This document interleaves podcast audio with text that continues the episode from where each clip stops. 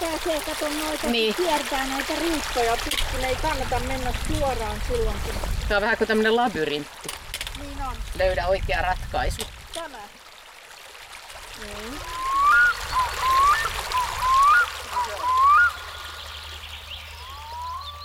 Kirjava tummapyrstöinen merikotka lensi hitaasti suuren valsasuon pohjoislaidalla. Kalalokki huusi lammella, mustaviklo jankutti terävän kimeästi ja punakuirit kiljuivat vieku vieku viekuaan. Jänkään työtävän maanimekkeen yllä kotkanuorukainen sai peränsä melkein kokoisensa, äänettömän ja täysin valkoisen aavelinnun. Syöksyt humahtivat vihaisina kotkan niskaa hipoen, jolloin se kiihdytti lentoaan itään. Kun valkkopöllö liiti takaisin tähystyskivelle, varoituksia huutava kihupari iski vuorostaan pöllön kimppuun. Istuin auringon lämmittämällä kiven syrjällä ja kuuntelin tunturiylängön ääniä. Kolme kesää aiemmin vaelsin saman alueen poikki ja muistin hiljaisuuden tai pikemminkin elottomuuden. Pitiväthän sadekuurot ja tuulien tuiverrukset omia ääniään. Kulkurireissujeni sijaan jäin asumaan valkoisten pöllöjen tuntureille. Kävin viikon tai parin välein ihmisten ilmoilla ostamassa lisää ruokaa ja värkkäämässä kameran akkujen ja muistikorttien vaatimia toimia. Valvoin aurinkoiset yöt ja päivät ja yhtä lailla nukuin pitkät rankkasateet, enkä ehdottomasti halunnut olla missään muualla. Sekaannuin täydellisesti viikonpäivistä. Näin Jormaluhta kirjoittaa hienossa kirjassaan Vaeltajat – pohjoisen Lapin tunturiylänkön maisemista ja vaelluksistaan ja retkistään tunturipöllöjen ja naalien mailla. Olen lueskellut tätä kirjaa ja monia muitakin kirjoja haaveillessani vaellusreissusta pohjoiseen, jälleen pitkästä aikaa. Ja nyt vihdoin reissu toteutuu. Viikon vaellusreissu paistunturiin sinne Kevon kanjonin yläpuolelle. Oppaanani kokenut erävaeltaja Raija Hentman. Jäämme bussista vähän ennen Utsiokea Saarelan kohdalla, nousemme mättäistä rinnettä iltaa auringossa, löydämme lopulta Utsioen vaellusreitin ja jatkamme sitä pitkin Nammajärven kodalle. Tässä vaiheessa, siis hyvin aikaisessa vaiheessa, tajuan jo ensimmäisen aloittelijan virheen, tai miten se nyt ottaa, että tavaraa on taas kerran liikaa. Ja rinkka painaa tosi paljon. Ja muistan, että ne varusteet ovat todellakin sieltä menneiltä vuosikymmeniltä viime vaelluksilta, ja silloinkin ne olivat aika painavat, eivätkä ole niin sanotusti keventyneet tässä välissä. Että ei tässä nyt ihan sankarisuoritusta tehdä. Rinkka on reissumiehen koti. Ja sillä lailla hahmotan rinkkaan paikat eri asiakokonaisuuksille. Rinkan yläkaarteessa sijaitsee makuuhuone, yläpussissa vaatehuone ja alapussissa keittiö, sivutaskussa WC ja lääkekaappi. Joku toinen hahmottaa oman rinkan pakkauksen ihan eri tavalla. Näin havainnollisesti Olli Järvenkylä kertoo Reppuretki kansallispuistoon kirjassa omasta rinkan pakkaamisestaan, jossa 30 vuoden harjoittelun jälkeen tavarat ovat pikkuhiljaa löytäneet omille paikoilleen. No mutta takaisin tähän vaellustarinaan. Raja suhtautuu muuten ihaltavalla mielen tyyneydellä näihin varusteitteni puutteisiin. Me keittelemme iltateet kodalla ja seuraavana päivänä vaellamme Kuoppilasjärven majalle. Yövymme majalla ja tarkoituksena on jatkaa siitä matkaa paljakalle pois merkityltä reitteiltä. Aamulla pakkaamme siis tavaroita kaminan lämmössä ja huomaamme, että säätiedotus on muuttunut täysin. Lämpimän viikon sijaan onkin tulossa tosi kylmää, erityisesti öisin vain muutama aste, mikä vähän huolettaa, koska matkassa ovat kesämakuupussit. Teemme voileipiä, Raija kirjoittaa retkipäiväkirjaansa, lueskelen vieraskirjaa ja juttelemme Rajan vaellusretkistä. Tultiin Utsiolta perillä, oltiin yöllä ja märkänä. Oli ihana päästä lämpimään tupaan yöksi. Vietimme välipäivää kalastellen ja tämä on ilmeisesti olennaista aina kirjoittaa, että mihin, mistä tullaan ja mihin mennään näihin vieraskirjoihin, eikö niin? On joo, koska se on myös turvallisuuskysymys, koska jos sitten tapahtuu jotain, eikä ole mitään tietoa, mistä pitäisi ihmistä lähteä hakemaan, niin ne on hirmu tärkeitä tietoja. Ja sitten on piirustuksiakin. Kesäyön aurinko kesäkuun lopussa. Finland is magical. Australian kävijät oli neljä poikaa aikuisuuden kynnyksellä, yksi rautu saaliinaan. Raija Hetman, tässä on tuli tuossa kaminassa ja ollaan Kuoppilasjärven autiotuvalla. Sä teet voileipiä tämän päivän retkeä varten. Tämä retki on siis, jolla me nyt ollaan, niin tämä on sun 180 ja jotain. Neljäs ehkä. Mä en ole ihan varma. no ei ihme. Mistä tämä kaikki alkoi? Luonto on kuitenkin ollut niin kuin luon, ö, lapsesta asti tärkeässä osassa.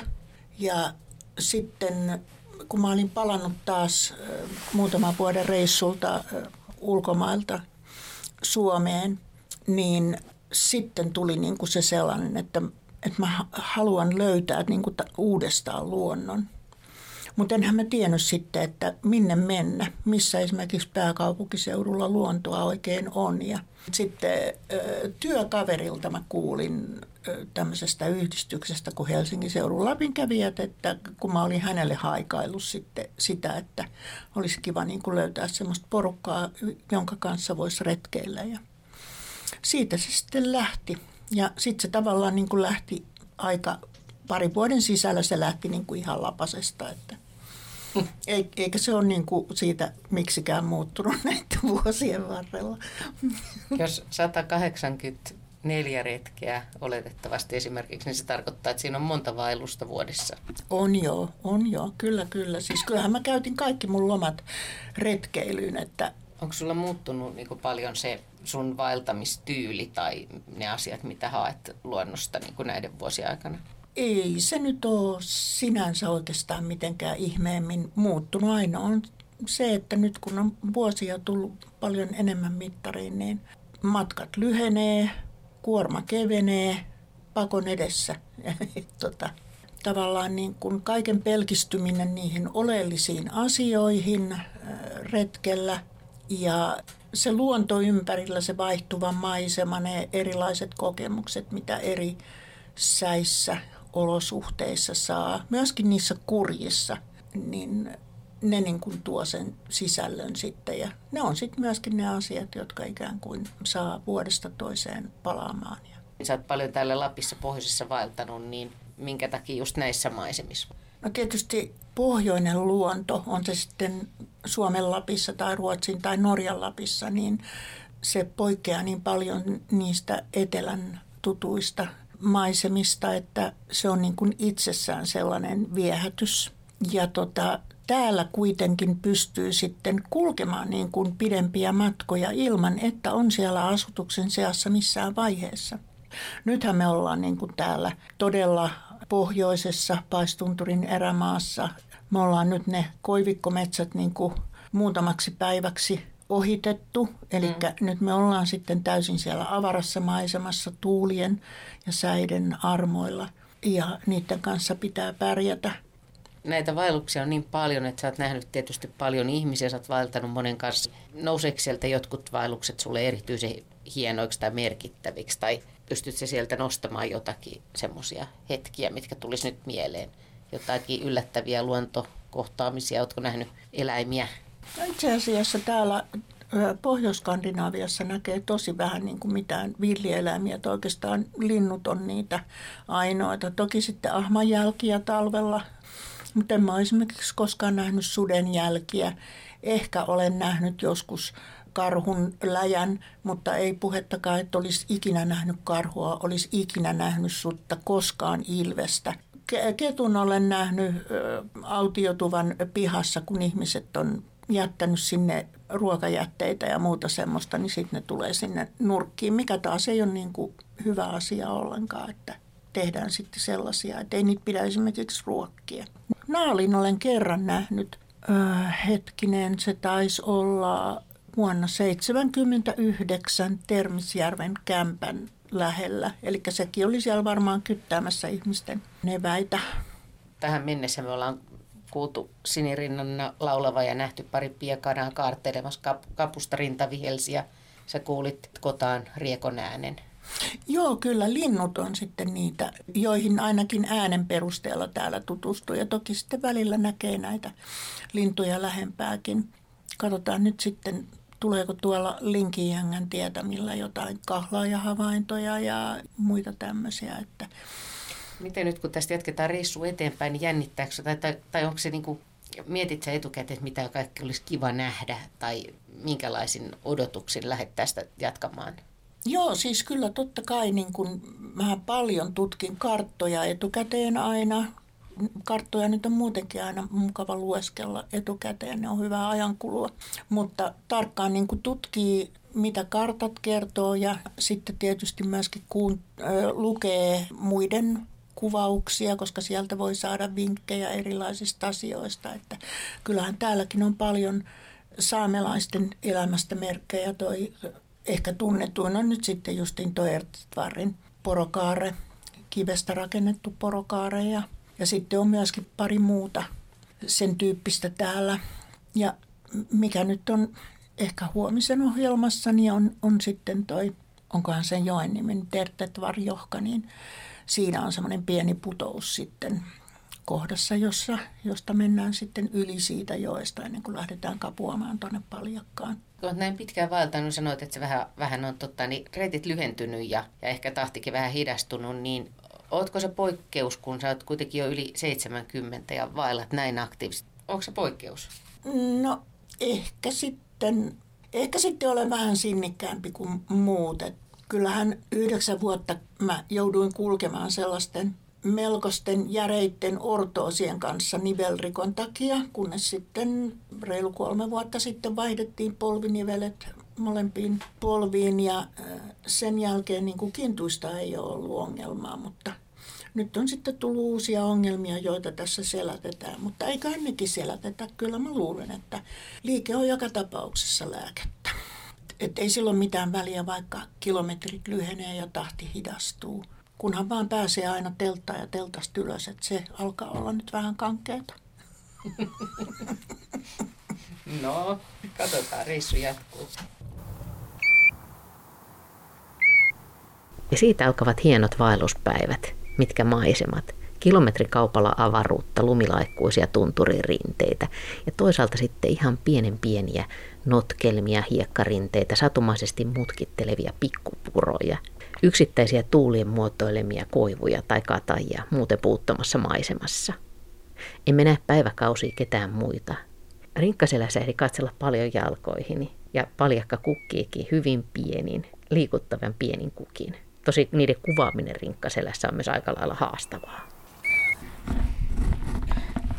Nyt on kävelty olisikohan, no jos me 11 lähettiin, kello on nyt viisi, eli kuusi tuntia tässä on ollut lounastauko ja muutama istahdus kivelle hartioita vähän leputtamaan rinkan kanssa. Tunturikihu laskeutui just ihan tuohon mun viereen, se kattelee mua epäille ja se voi olla, että sillä on nyt tässä jotain vahdittavaa. Maisemat on tosi kauniit. Tuolla kaukana näkyy paistunturit, niin hohtaa lumilaikkusina sinertävinä tuolla mun vasemmalla puolella. Täytyy jatkaa tästä. Varmaan on edessä vielä pari tuntia kävelyä täällä vaivaiskoivujen ja, ja sielikköiden ja variksen marjojen täplittämässä tämmöisessä ruskeassa maisemassa. Tuossa on jotain nahkajäkälää Olisiko toi tinajäkälä, torvijäkälä. Tuossa vasemmalla puolella on suota. Kävellään suon oikeita reunaa ja noustaan tämmöistä rinnettä ylöspäin. ja matka jatkuu. Siinä valtaessa ehtii miettiä monenlaista. Esimerkiksi ihmisiä, jotka ovat liikkuneet täällä ennen meitä, paikallisia ja etelänvaeltajia – Samuli Paula Harjoa, joka lumoutui näistä maisemista ja kirjoittaa takalappia kirjassaan esimerkiksi kapustarinnoista, että ne lentelevät kuin haltialinnut mättältä toiselle, lasketellen pitkiä haikeita vihellyksiä. Ja hän kirjoittaa siitä, miten tuskin mikä vaikuttaa erämaan matkamiehen niin voimakkaasti kuin taivaanrannan täyttävä suurtunturi, jota sitten voi päiväkaupalla lähestyä, mutta se tuntuu pysyvän aina yhtä etäällä, miltei yhtä käsittämättömissä kuin aavisteltu onni.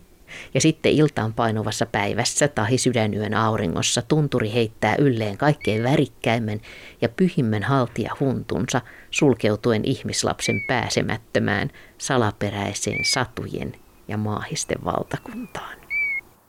Neljäntenä päivänä pysähdymme evästauolle porokaarteeseen.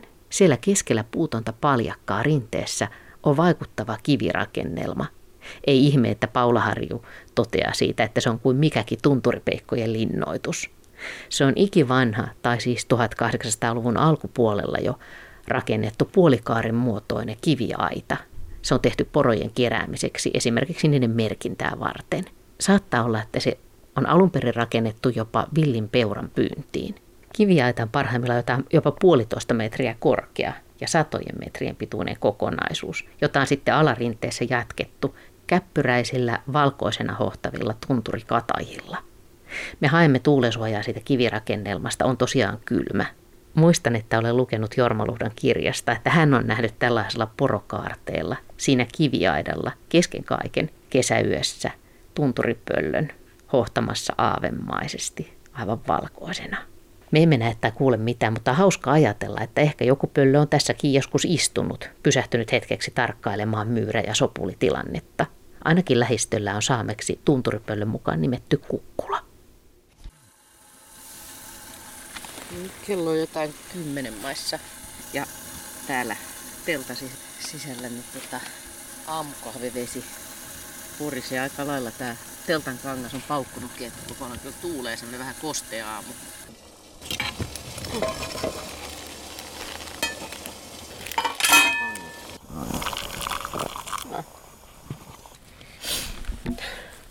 Sulla onkin vähän pienempi tää, tota, tää absidi tässä kuin meidän teltas, mutta hyvin tuossa mahtuu keittelemään aamukahvia. Miten viime meni? No viime yö oli viileämpi kuin edellinen yö, että piti kyllä kaikilla mahdollisilla sormikkaita ja pantaa myöten vuorata itseään. Että koska tämä on todellakin siis kesäpussi ja nyt ei ole kesäolosuhteet, vaan nyt on syysolosuhteet. Niin se, vaikka sen hyvin tietää, että on tunturissa, niin kesälläkin voi olla tosi kylmä, niin kummasti se kuitenkin vaikuttaa siihen. Tai tietenkin se, että tämähän on tämmöistä tasapainoilua, että paljonko varusteita ottaa mukaan. No, mulla nyt on tavallaan niin kuin alkutaipaleella tämä keventäminen ja nyt sitten täytyy niin kuin kokeilla yrityksen ja erehdyksen kautta, että mitä ja miten paljon kannattaa keventää. Me ollaan nyt tosiaan aamukahvilla. Mä tulin kylään sun telttaan. Hieno aamu tääkin vaikka tihkusateista.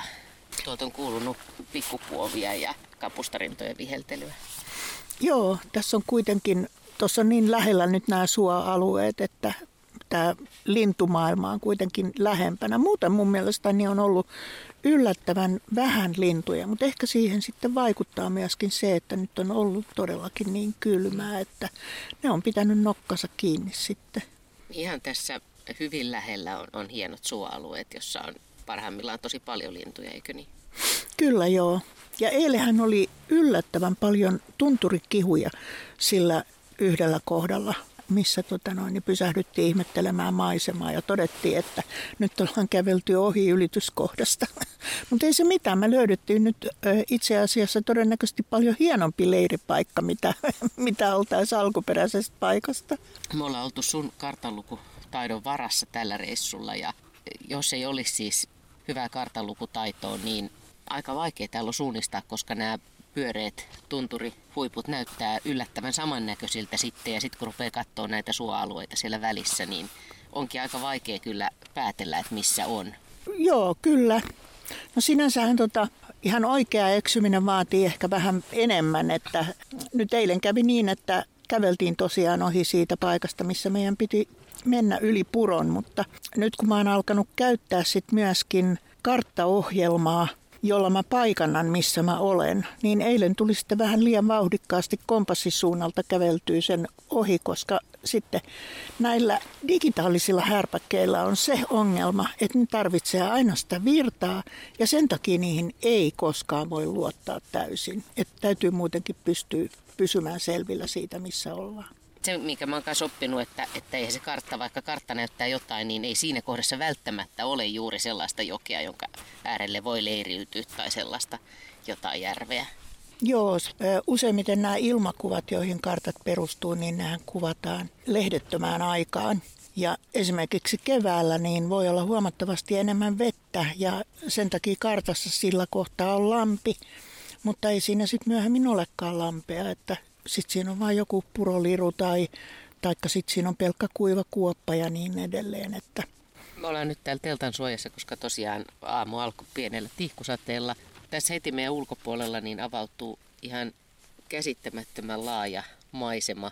Ja sitten tuossa meidän edessä notkelmassa on tuommoinen lampi ja pieni, siitä virtaa pieni puro. Ja tämä on ihan pakahduttavan kaunis paikka kyllä, missä me ollaan sitten tämmöisellä rinnetasanteella variksen marja mättäällä.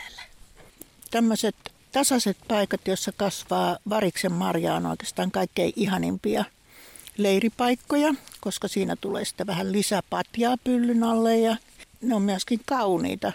Variksen marja matto on niin semmoinen tasainen ja houkuttelevan näköinen. Nyt tehdään eväitä päivää varten, koska tosiaan tihkusateisiin ei kannata välttämättä sitten ruveta rinkkoja selästä ottamaan. Ja tänään on pitkä vaelluspäivä edessä, mutta miten luuleeko että sä jonain toisena hetkenä oot vielä tässä samassa paikassa?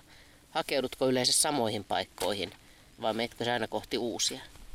No kyllä mä yleensä yritän kulkea eri reittejä, vaikka kulkisin samoissa paikoissakin, jotta mä näkisin sitten erilaisia asioita. Että ehkä se, mikä sitten mua houkuttaa, on se, että on hienoa selviytyä sitten aina uusissa maastoissa ja löytää perille ja nähdä erilaisia asioita.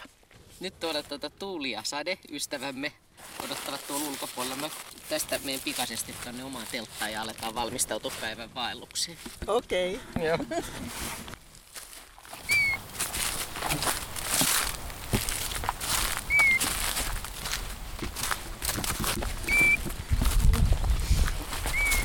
Me nyt ollaan kartan mukaan?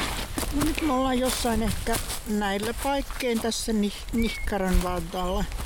Tästä on vielä vähän matkaa tuohon polulle, joka meidän pitäisi löytää, koska tuossa näyttää olevan paras paikka mennä yli tuosta. Mikäs toi on? Johkoa johka. Tässä on aika tyyni rinne ja tuossa oli hienosti tota, niin näitä tunturikasveja tuossa rinteessä. Joo, vihdoinkin nähtiin uuvanaa. Se on todella sympaattinen pieni sinnittelijä, koska se on todella karujen paikkojen kasvi. Ja sitten muutenkin tuossa on ollut sitä surjen kanervaa ja sitten... Sielikköä, joo. Sielik. Se on kyllä niin sievä. Silloin, silloin kirkkaat silmät, kauniin maaleanpunainen kukka ja tiivis pieni mätäs. Ne on kaikki semmoisia kuivien ankarien paikkojen selviytyjiä. Ne on todella pieniä ja se mätäs on niin tiivis, tiiviisti siinä maata vasten ja sekä sillä uuvanalla että sieliköllä mun käsittääkseni se mätäs nimenomaan niin kuin varastoi sitten kosteutta itseensä niin, että ne tämmöisillä paikoilla selviää. Nyt meillä on tosiaan rinkanleputustauko ja sitten jatketaan matkaa.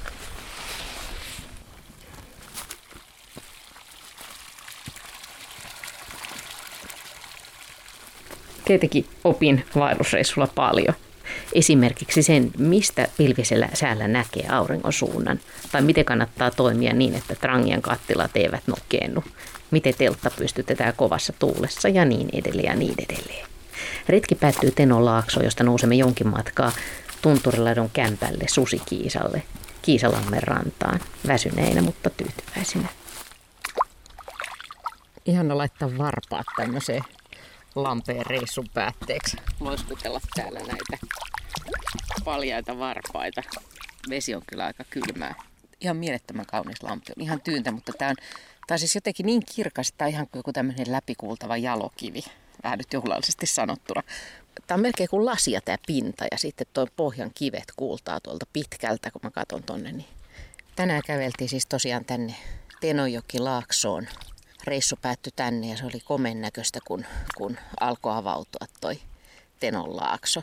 Sitten Norjan komeet vuoret siellä takana ja sitten kävellä siitä sitten ensin sieltä ihan puuttomalta alueelta laskeutua sitten tänne tunturikoivujen keskelle, jotka näytti vähän kuin semmoiselta omenapuutarhalta ja tuntui semmoinen koivun tuoksu. Ja sitten lopulta reissu päättyi sitten tänne kämpille ja kohta tuolla sauna lämpenee on ollut niin kylmä, että hyttysiäkään ei ole paljon näkynyt, mutta nyt on tämmöinen tyyni ilta, ei vieläkään ole kovin lämmintä, on vähän pilvistä, mutta nyt hyttyset on lähtenyt, muutamat hyttyset on lähtenyt liikkeelle, mutta ei ole vielä mitenkään haitaksi asti.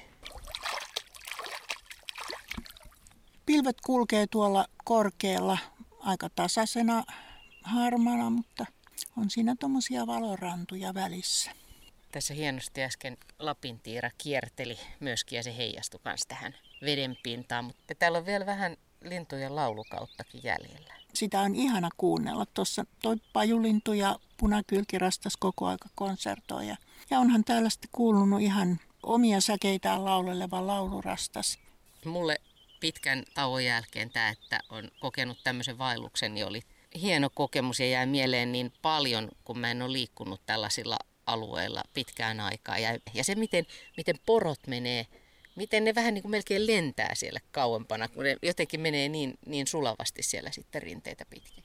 Kyllä tämä myös mun mielestä tuntui siltä, mitä lähdettiin hakemaankin, että vähän niin kuin seikkailulta, kun ei tiedä tarkkaan – mitä tulee. Siitä mä nimenomaan pidän vaeltamisesta verrattuna päiväretkien tekemiseen. Se jatkumo, mikä on vaelluksella, juuri se, että mikä on se seuraava näkymä, minkälainen onkaan sitten se seuraava puronkahlaus ja minkälainen on sitten se suoja, miten me selvitään tuosta rinteestä ja minkälainen maisema avautuu ja eritoten sitten kun on niitä rakoja tuolla pilvissä ja se aurinko sitten sieltä pilkistää ja niin on todella hienoa seurata sitä valojen ja varjojen liikkumista, koska ne niin kuin muuntaa sitä näkymää koko aika. Ne nostaa esiin sieltä määrättyjä asioita, esimerkiksi justiin valaisee jonkun kauniin omenapuukoivikon tai varjo liukuu tunturin yli ja kaikkea tällaista, niin ne on niin kuin sellaisia ikiaikaisia, mutta aina yhtä hienoja asioita.